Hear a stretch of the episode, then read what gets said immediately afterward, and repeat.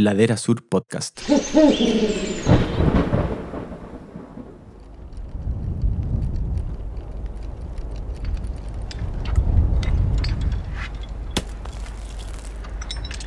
Esta montaña me encanta, me fascina. Quiero subirla. Y en este quiero subirla, y es un quiero subirla, y, el quiero subirla estará un poco a veces relacionado en que la veo imposible. El Cerro Torre por muchos años lo consideré absolutamente imposible para mí. Y pasaron muchos años antes de que yo empezara a pensar quizás que algún día pueda subirlo. No es la montaña más difícil o la ascensión más difícil que he realizado, pero sin embargo es sin duda una de las que más me han movido desde el corazón mismo, desde un deseo interno muy grande y que es puro. Y que creo que mm, más allá de quién subió primero, quién subió después o, cualquier otra cosa, especialmente si hay riesgos asociados, ese deseo tiene que venir del corazón, tiene que ser puro. No puede ser por eh, ganarle a alguien, no puede ser por figurar, tiene que ser desde el corazón, tienes que sentirlo. Andrés Segers 50 años, Santiago, guía de montaña. Su hobby, escalar. Lo inspira Gastón Rebufat, Reinhold Messner y Bon Chuinar. La montaña es un paisaje que apasiona, una geografía que desafía a muchos para llegar más lejos y más alto.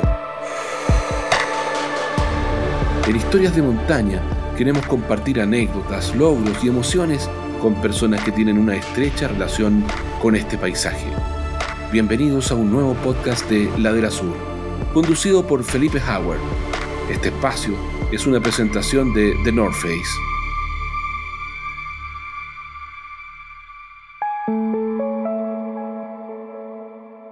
Hola a todos, aquí estamos nuevamente, ahora en el primer capítulo de Historias de Montaña, un nuevo podcast de Ladera Sur junto a The North Face con un escalador que para muchos es considerado como un libro abierto, como un mito, como una leyenda, incluso un adelantado en su tiempo. Me tocó verlo de cerca en épocas escolares cuando hablábamos en broma de que, oye, Andrés Segers puede llegar caminando hasta Puerto Montt sin parar. Feliz de recibirte, Andrés, con esa anécdota de hace muchísimos años atrás, pero efectivamente cuando uno conversa con escaladores se refieren a ti como un libro abierto, como una leyenda viva, así que feliz de que participes en este podcast de montaña con la mayor cantidad de anécdotas como si estuviéramos alrededor de una fogata. Bienvenido. Muchas gracias Felipe. Em, solamente eh, me estaba acordando de, eh, si te acuerdas de la tiza. La tiza, claro que sí, po. La tiza. Cuéntalo tú, po. Cuéntalo tú. Era en el, en el colegio nosotros íbamos al colegio Notre Dame y el colegio tenía un castillo. Y el castillo, la fachada del castillo era de ladrillos. Y una de las chorezas que hacíamos era subir por los ladrillos y poner una marca con tiza. El más bacán era el que ponía la, marca más alta. Y desde chico que, que estábamos jugando. Oye Andrés, este podcast habla de historias de montaña, de anécdotas, así es que como he dicho otras veces, me gustaría ir al hueso al tiro. Además, ambos compartimos la admiración por una montaña maravillosa. Más de una vez he dicho, debe ser la montaña más hermosa que he visto, cuando uno se para frente al Cerro Torre. El Cerro Torre, yo sé, Andrés, que es un capítulo en tu vida muy importante. Uno podría hablar de 30 años, varios intentos antes de llegar a su cumbre, pero ¿qué representa el Cerro Torre para ti y por qué? Uf, el Torre, el Torre para mí es mágico mágico por un lado y nada. Eh, yo, a ver, creo que el año 86 veo por primera vez una foto del Torre y la veo en una revista mm, muy antigua en alemán, que era en blanco y negro y que era una revista vieja. Entonces apenas se distinguía la silueta de esta montaña. Y veo esta montaña y digo, ¿esto es una foto? ¿Es un dibujo? ¿Qué, qué es esto? no puede ser real. Abro la revista y empiezo a ver y hay más fotos. Digo, ¿cómo hay una montaña así? Esto es de otro planeta. Em, y me llamó mucho la atención. No entendía nada de lo que decían en la revista porque estaba todo en alemán, yo no hablo alemán, pero de ahí me, me quedó grabado esta montaña. Yo estaba iniciándome el montañismo y había recién subido el San José y, vi esta montaña y me pareció una locura. Todavía ni pensaba en escalar una montaña como el Torre porque me parecía absolutamente de otra planeta, por no decir de otra galaxia. Entonces, de ahí yo empecé a evolucionar hacia la escalada. Crecí leyendo sobre Messner, eh, sobre Chouinard y, y, otros personajes que ya en los años 70 se planteaban la escalada alpina y que la escalada de velocidad y escalar paredes rápido y, toda una filosofía detrás que, que el objetivo no era lo importante, sino que el cómo uno realizaba un objetivo. Porque mal que mal, todas las montañas más grandes de los, del mundo se subieron entre los 50 y los 60. Pero eso no quiere decir que ese fue el fin del, del montañismo. No, de ahí el montañismo evolucionó hacia el cómo realizar las cosas, más que el, el fin en sí.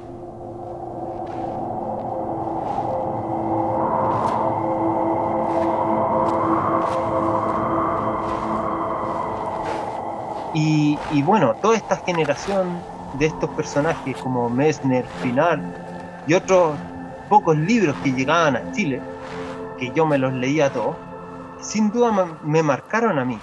Me acuerdo de que Chouinard decía, selecciona lo imprescindible y deja la mitad. Y, esa era una de las reglas alpinas. Y eso es de los años 70. Messner también postulaba cosas muy parecidas. La velocidad de seguridad y muchas otras cosas. Y que bueno, que el compromiso de una ascensión y lanzarse a una ascensión sin cuerdas fijas, sin oxígeno, donde lo más probable es que tú falles y lograrlo es como sacarse el premio mayor de la lotería, es estar apostando un número y, y. En cambio, si tú apuestas a todos los números, vas a ganar la lotería. Entonces la gracia no es la misma.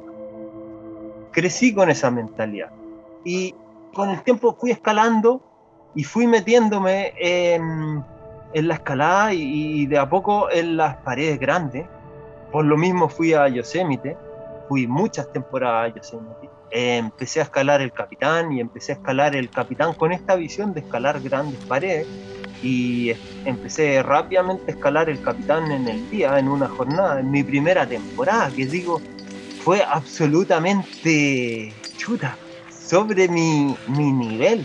Em, yo estaba empezando a escalar casi y estaba escalando rutas de más de mil metros en el día Sí cabe mencionar que yo había estudiado cada maniobra, cada detalle como un relojero y que al final, más que ser tan buen atleta, ser alguien metódico, a mí me ayudó muchísimo.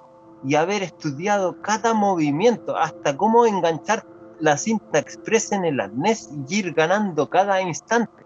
Entonces, cuando tú eh, vas enganchando simplemente un mosquetón al arnés. Y tienes que, por cada largo que escala, repetir la maniobra 15 veces porque tienes 15 cintas, más los frenos, eh, tienes que hacer 30 movimientos por largo y tienes 35 largos, chuta, es, son cientos de movimientos. Entonces, eh, una vez que ya empiezo a hacer esto y que ya estoy siendo más sólido, dentro de eso y que por otro lado empiezo a escalar en hielo y empiezo a descubrir ese otro mundo, empiezo a mirar ahora la escalada en Patagonia, o sea, especialmente en esos años no habían pronóstico, había que estudiar mucho más las nubes, los vientos, uno anotaba los cambios de dirección, eh, cualquier eh, cosa uno la iba anotando hoy en día uno mira un pronóstico y puede estar en Europa y, vas y haces tu actividad y te devuelve. tengo amigos que han escalado el Cerro Torre y el Fitzroy en menos de una semana, ida y vuelta, eh, no sé, po, eh, Italia, Italia, que es una locura. De hecho, tu ascensión al Torre, ya que nos metimos de entrada, también fue un poco así después de los, los intentos anteriores. Eh, sí, po, es, ha habido una, sin duda, una gran revolución tecnológica en la ascensión de las montañas, no solo en el equipamiento, sino en la predicción meteorológica. Así es, pues de hecho muchos muchos muchos libros como de, la literatura de montaña hablan de ese como el gran cambio, más allá del equipamiento técnico, que también en, en, otro de estos podcasts de historia de montaña hablábamos de lo precario que eran las cosas hace 30 años en esas ascensiones que tú mencionabas, pero que la gran revolución tiene que ver con la predicción meteorológica. Sin duda. Y hace algunos años también guié el Fitzroy Santiago, Santiago en cinco días, ida y vuelta. Es absolutamente una locura. Yo mi primera expedición al Faine estuvimos 53 días, de los cuales hubo realmente tres días de buen tiempo y nos sentíamos muy afortunados. Cuéntanos entonces, Andrés, tu primera aproximación al Torre. Me pasé tres meses allá, tuve distintas oportunidades de haberlo subido, eh, dentro de, ellas, puedo mencionar que, nada, una de ellas eh, em, estaba todo perfecto, tenía al compañero perfecto, todo bien, y hubo que partir a realizar un rescate de un neozelandés que se había accidentado. Eh, no me lo pregunto, es algo que uno, era mucho más común ver esto, tener este comportamiento de solidaridad entre los mismos escaladores, cosa que hoy en día cada vez es menos común ver que otros escaladores de distintas nacionalidades del mundo no son capaces de dejar sus proyectos de lado por ir al rescate de un compañero. En esa época uno no se lo preguntaba, uno iba. Por otro lado, hoy en día también uno está cansado de ir a, rescatar gente que va sin ninguna preparación a hacer cosas que están muy por encima de su cabeza y no están, están con cero conexión con el medio ambiente. Entonces, eh, si uno realmente hoy en día está en que voy a rescatar a mis compañeros de montaña, si voy a Patagonia, quizás que todas las ventanas me voy a pasar rescatando personas. Entonces, eh, chuta, ¿dónde está ahí el punto? ¿Voy a rescatar puros pasteles todo el rato? ¿O quiero escalar? Eh, uf, uf. Mira, hablando un poco más de, esa primera ida, nada, me quedé sin compañero, después eh, vinieron días buenos que podría haber subido y no tenía con quién. Todo se confabuló realmente para que no subiera. Así lo sentí. Cuando viene el niño, el anticiclón del Pacífico se desliza hacia la Patagonia y vienen grandes ventanas de buen tiempo a la Patagonia. Eso sí, tienes que tener mucho cuidado porque estas ventanas normalmente están asociadas a un clima cálido. Entonces, caen trozos de hielo y cosas que tienes que tener mucho cuidado. Y bueno, yo estaba trabajando en la cordillera y vi que venía esta ventana, pero la vi con 14 días de anticipación. Imagínate, 14 días y de ahí partí a la cordillera. No pude verla muy bien porque no tenía yo señal telefónica todos los días para estar viendo las distintas páginas meteorológicas. En eso logro seguir por ahí esta ventana y seguía buena. De ahí pasa una semana, no tuve acceso a poder seguir viendo cómo venía esta ventana y veo que la ventana venía muy buena y justo venían mis días libres, porque yo estaba trabajando ahí y tenía un sistema de turno. Tenía una semana libre. Todavía estoy en la cordillera, me subo por ahí para hablar, en, hablar por teléfono. Llamo a unos amigos, al Seba Roja, y le digo, Seba, vamos para el torre. ¿Cuándo? Me dice, mañana. ¿Cómo que mañana? Yo, yo parto de expedición al San Lorenzo, me dice. Eh, no, le digo, tenemos que ir al torre. Pero ¿cómo si yo ya tengo todo listo? Tengo la comida comprada, los pasajes, vamos con un camarógrafo, todo. No, le digo, tenemos que ir al torre. No, pero vamos después. No, es que es ahora o no sé cuándo. Ahora vamos a subir el torre, le digo. Eh, pero los pasajes son muy caros. Más caro es ir a, a quedarse allá y esperar una ventana. Tú ya te has pegado eso tres veces y cada una de tus idas te has pegado más de un mes allá. Eso sí que es caro y no has logrado subir la montaña. Ahora vamos a ir y la vamos a hacer. Vamos a hacer cumbre.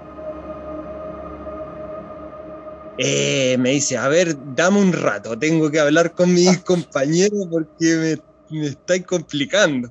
Eh, no, no te estoy complicando, te, te, está presentando una oportunidad en la vida que es única, le digo.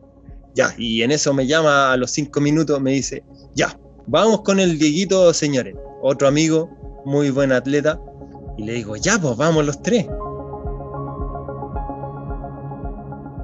Esa misma noche eh, yo viajé a um, Punta Arenas y de ahí a Puerto Natales y ellos llegaron en la madrugada. Yo tenía toda la comida ya comprada. Les digo, esta es la comida, eh, si tienen algo que decir, díganlo ahora, eh, después no me reclamen. Y me dicen, ya, no, sí está todo bien, ya. Y partimos con unas mochilitas chicas. Ese día tomamos el bus y llegamos hasta Calafate. Al día siguiente íbamos a tomar el bus a Chaltén no quedaban pasajes. ¿Qué hacemos? Me dice. Yo le digo, ehm, ya está, ya está escrito, le digo. ¿Cómo que ya está escrito? ¿Qué vamos a hacer? ¿Cómo vamos a llegar? Muy simple, esto se hace así. Taxi. Me dicen, pero estáis loco, nos va a salir un ojo en la cara. Más caro te va a salir que perdamos el viaje, le digo. Ya estamos jugados. Ya hay que cerrar los ojos. Ya Mira, si sale 150 lucas dividido en tres, son 50 lucas cada uno, ya, cierra los ojos. Vendí un tornillo hielo, vendí un frente, pero ya está. Bueno, ya será. Y así mismo ese día estábamos caminando ya en el sendero. Iniciamos el sendero y voy caminando, ¡pum! Me encuentro un trébol de cuatro hojas. Le digo al Seba, le digo, ¿viste Cevita? Sí, esto está escrito. Doy tres pasos encuentro otro y se lo doy al Diego, doy otros tres pasos y me encuentro uno para mí. ¿Vieron? Le digo, si, si esto ya, ya lo hicimos, le digo. Si hay que, hay que mover el cuerpo para allá, pero esto ya está escrito. Nosotros vamos por la cumbre, sí sí.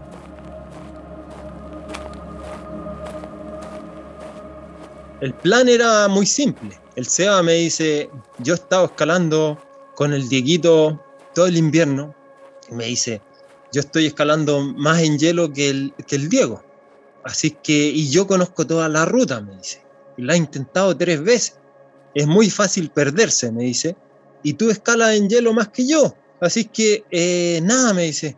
Tú le das a los largos duros, que es más o menos recto para arriba y que es difícil perderse. Y vas a ser más eficiente que yo. Y yo le doy a los otros largos porque el Diego le puede dar y, indudable que le puede mandar, pero es muy fácil perderse. Entonces lo más eficiente es que le mande yo. Y yo ahí le digo, pucha, Dieguito, perdón, no te quiero decir esto, pero te va a tocar ir de camarógrafo. Em, disculpa, pero nosotros vamos por la cumbre, digo. Vamos por la cumbre sí o sí y tenemos que velar por el bien común de la acordada y nosotros vamos a pararnos en la cumbre. No hay otra opción, le Bueno, categórico. Toda la aproximación a Niponino la hicimos pero volando. Con, estos dos saltamontes veníamos corriendo para arriba por el sendero y hicimos los 20 kilómetros, 10 kilómetros de eso por el glaciar y morrena y cosas. Y no me acuerdo, pero hicimos como 5 horas con mochila y equipamiento de escalada para varios días y carpa y todo. Y bueno, al final el torre se reduce todo al hongo final. Nosotros íbamos a escalar la ruta Ragni, que es más de, hielo y nieve. Que es la que está por el lado de Campo Hielo, al otro lado, por el oeste. Por el lado de Campo Hielo. Y el hongo final es esto, el cerro al final. Y obviamente que es nieve y es hielo y eso es cambiante puede ser muy fácil un día, puede ser otra cosa otro día. Lo importante era llegar al hongo final eh, con temperaturas bajas y, sin calor. Entonces, nuestra estrategia fue mm, salir a las 11 de la noche y fue muy divertido porque tratamos de dormir durante el día, ninguno durmió mucho, comimos, nos hidratamos, tratamos de descansar, pero nadie, nadie pudo descansar. Y sonó la alarma a las 10 de la noche, preparamos las cosas, salimos de la carpa y salimos de la carpa en el momento que se oscureció. Así que fue muy loco, justo se puso el sol y justo sale. Y, empezamos a escalar, escalamos mucho en simultáneo y yo decía, qué lujo estar escalando en simultáneo con el Diego y con el Seba, partners que son absolutamente sólidos y que no te estás preguntando de que si se puede caer o si no, simplemente te están moviendo y tú sabes que, que son tus amigos, son tus partners y tienes una conexión de muchos años y todo bien. Entonces avanzamos gran parte del cerro de noche y ya nos dio el amanecer en la zona del headwall.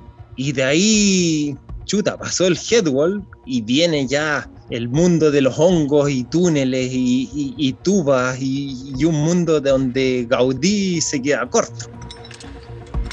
Uno dice, ¿dónde estoy? ¿En qué planeta estoy? Qué afortunado soy de ver estas cosas. Eh, ¿Cuánta gente en el planeta se puede imaginar que algo así puede existir?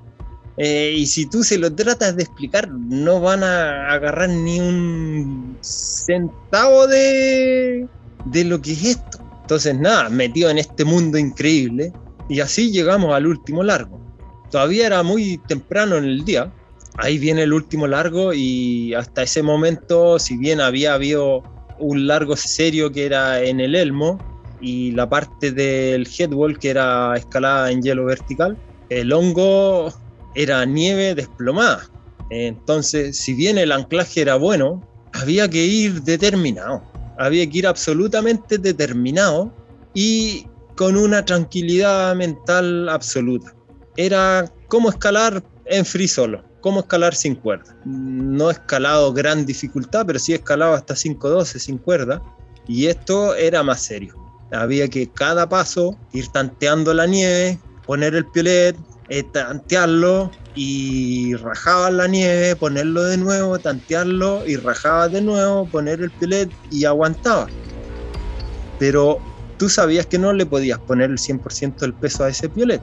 Y después con el pie hacías lo mismo y con el otro piolet hacías lo mismo. Entonces tenías que mantenerte todo el rato en tres puntos de apoyo, así, hasta llegar a la tuba.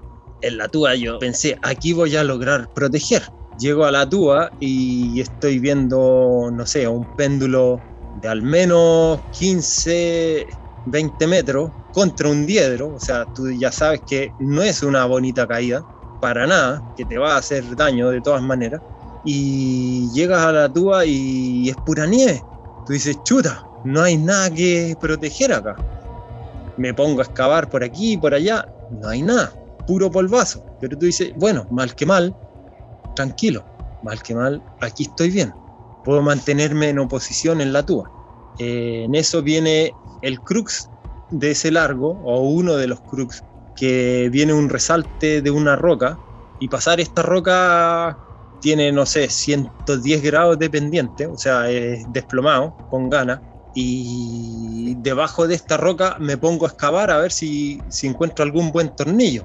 No encuentro nada, nada encuentro tres tornillos que agarran dos, tres vueltas del tornillo, agarran algo. Lo ecualizo los tres y digo, bueno, es lo que hay, no te podéis caer. Porque sabes que a esta altura estás a 20 metros del anclaje, son 40 metros que te vas a caer por lo menos.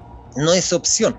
Así que tómate las cosas con calma. Y ahí realizo una de las secuencias más increíbles que he hecho en mi vida, que son secuencias de, de cruces de pie en la nieve, pateando de una forma que tú dices, chuta, qué, increíble es esta secuencia de pies y apoyar el hombro a un lado de la tuba para no sobrecargar todo el peso en un pie o en un piolet, mantener la regla de los tres puntos de apoyo. Todo esto dentro de un estado mental muy, muy especial. Debo decir que ninguna montaña, nunca he sentido eso, pero yo siempre lo dije. Eh, por el torre yo soy capaz de darlo todo. Y siempre me sentí que por el torre yo lo iba a dar todo. Y nunca sentí ningún ápice de duda durante mi ascensión en el torre. Yo iba por la cumbre. Y, iba con tal determinación que casi como que lo sentía que ya lo había hecho. No había duda. pero así como no había duda, eh, iba con, una calma eh, realmente increíble, dado el nivel de exposición, porque no podía equivocarme y tenía que tener la calma para hacer cada movimiento seguro. Bueno, pasé este resalte y finalmente pude meter el primer tornillo bueno, y ya llevaba, no sé, casi 30 metros de escalada o más. Y de ahí, bueno, venía otra travesía también bien expuesta, pero ya tú sabías que ya tenías una buena protección, aunque bien lejana, pero um, algo de protección tenía. Y sin duda ese fue un largazo, largazo. Ya saliendo al, al final del largo, metido en la tuba, me quedaban solamente dos tornillos para la reunión y veo y, digo en la tuba, esto es increíble, mira, mira, ah, a ver, ¿se puede? y me dejo caer un poco al otro lado de la tuba con un pie y ¡pum! me apoyo. Y quedo como abierto de, patas, sin mano, y digo, cacha, estoy 10 metros sobre mi última protección. Eh, sin mano, encima de toda la cara este, a 1200 metros del piso, con un patio así gigantesco, y digo, oh, manso regalo. Me quedo ahí mirando un poco para abajo entre mis piernas y digo, oh, qué increíble. Ya, y llego a la reunión. Ahí está lo mágico de, tu descripción de la montaña, pues cuando decías que el cerro Torre para ti y me dijiste mágico, ahí está el momento mágico. Eh, bueno, el momento mágico también es que yo subí en los años 90 las Torres del Paine y otras torres más y otras montañas y encontraba que las Torres del Paine son increíbles, espectaculares, sin duda, pero están las montañas y está el torre. El torre es como de otro planeta. Para mí estaba en otra escala. Se salía de toda escala. Entonces siempre fue como la montaña más bella. ¿Y eso tiene que ver con las ah. líneas estéticas o también con su historia, Andrés? Porque uno ha leído mucho también al respecto, como todo el mito que envuelve, así como cuando yo decía, oye, hay un mito que envuelve a Andrés Segers, también hay un mito que envuelve el Cerro Torre. Sin duda hay un mito, pero independiente del mito, para mí cosas así, tú lo ves y lo sientes, lo sientes en el corazón. Y digo, esto, esta montaña me encanta, me fascina. Quiero subirla. Y, eh, en este quiero subirla, y es un quiero subirla, y, y el quiero subirla estará un poco a veces relacionado en que la veo imposible. El Cerro Torre por muchos años lo consideré absolutamente imposible para mí. Y pasaron muchos años antes de que yo empezara a pensar quizás que algún día pueda subirlo. No es la montaña más difícil o la ascensión más difícil que he realizado, pero sin embargo es sin duda una de las que más me han movido desde el corazón mismo, desde un deseo interno muy grande y que es puro. Y que creo que mm, más allá de que quién subió primero, quién subió después, o, cualquier otra cosa, especialmente si hay riesgos asociados, ese deseo tiene que venir del corazón, tiene que ser puro. No puede ser por eh, ganarle a alguien, no puede ser por figurar, tiene que ser desde el corazón, porque puede estar arriesgando tu vida. Entonces, para hacer eso tiene que, tienes que sentirlo, al menos para mí. Sí, bueno, de hecho, muchos reconocemos el, como tu ética de la escalada, esto de del cómo escalas, el por dónde escalas, tu filosofía de rápido y liviano, el escalar en una jornada dure lo que dure. También recuerdo alguna vez comentaste eso, oye, escalar en una jornada dure lo que dure. Y eso tiene que ver con tus inicios en Yosemite, que también hay mucha historia que a veces uno escucha de terceros hacia ti. Cuéntanos un poquitito, se nos ha pasado volando el tiempo en este podcast con el Cerro Torre, que era lo que habíamos hablado al principio, pero si pudierais describir esas míticas, tus primeras ascensiones al Yosemite, cuando dijiste para hacer el paralelo entre Yosemite y el Cerro Torre, todo lo que te ayudó en, formarte en esa ética, pero yo he leído y, hemos conversado, tú escalabas las paredes en Yosemite a los 20 años o un poco antes de 20 años y tenías muy poco equipamiento. ¿Con qué subías? Eh, bueno, esos años eran, era mucha motivación, mucha gana yo viajaba a Yosemite y no, en esa época el mundo de la escalada era muy, muy pequeño en Chile. Partimos haciéndonos los arneses con cintas, con cordines, eh, aprendíamos a rapelear con mosquetones, otras técnicas que hoy en día la mayoría desconoce. Y asimismo fui a Yosemite con muy pocos recursos y consiguiéndome equipo con otros escaladores y esto y lo otro, con hamacas de camping, de malla, metiéndome a rutas de múltiples días, eh, con un petate hecho a mano, cosido, con aguja de saco, que no tenía ni, ni straps para llevarlo como mochila. Entonces, todo eso te va forjando a ti como escalador y, y como deportista. Y de ahí empezar a escalar el capitán en el día o escalar estas rutas en el día. Y, y, y más que en el día, darte cuenta de que, de que nada, como que escalas 12 horas y pasas un primer umbral y logras pasar ese primer umbral y, y nada, a las veintitantas horas pasas otro segundo umbral y te das cuenta de que, que puedes más.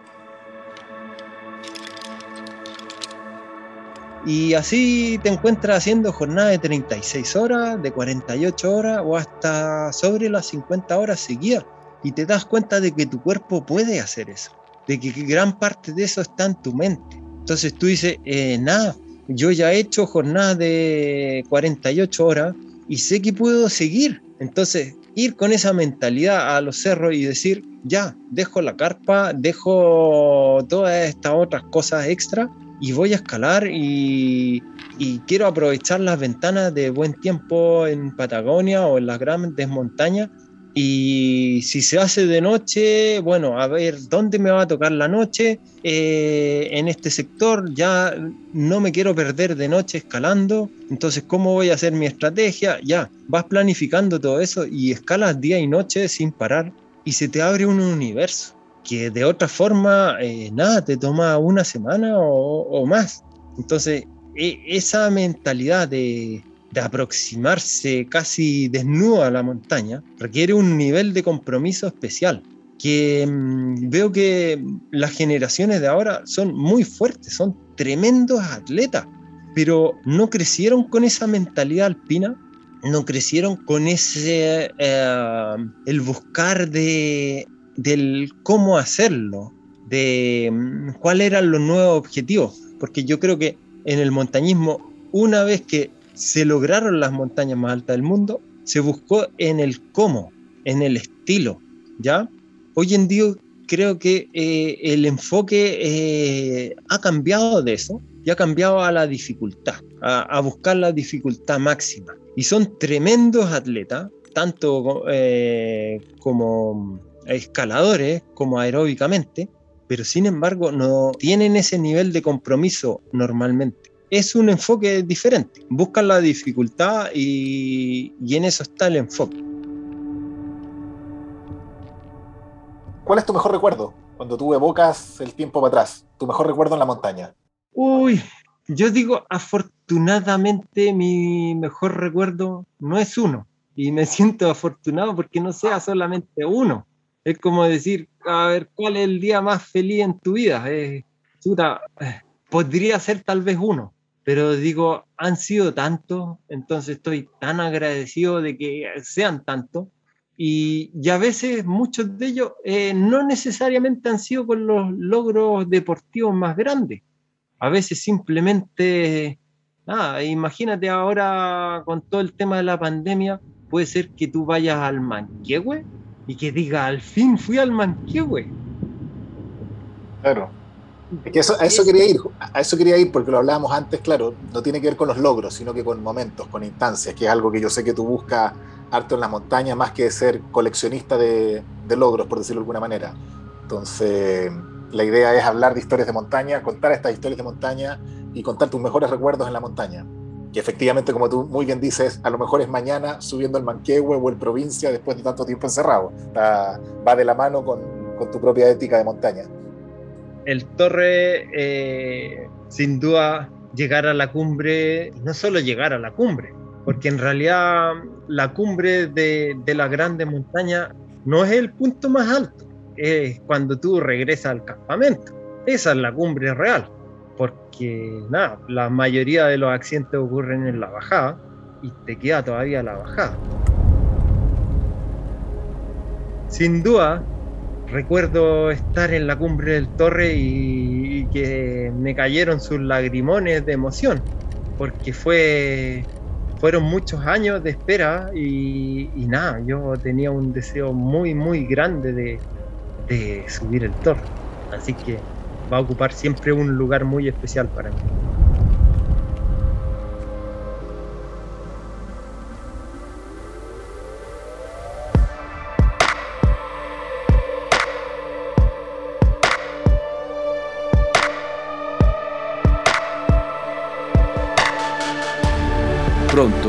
Volvemos a encontrar en un nuevo capítulo de Historias de Montaña, un podcast de Ladera Sur, con la conducción de Felipe Howard. Este espacio es una presentación de The North Face. Encuéntranos en Spotify.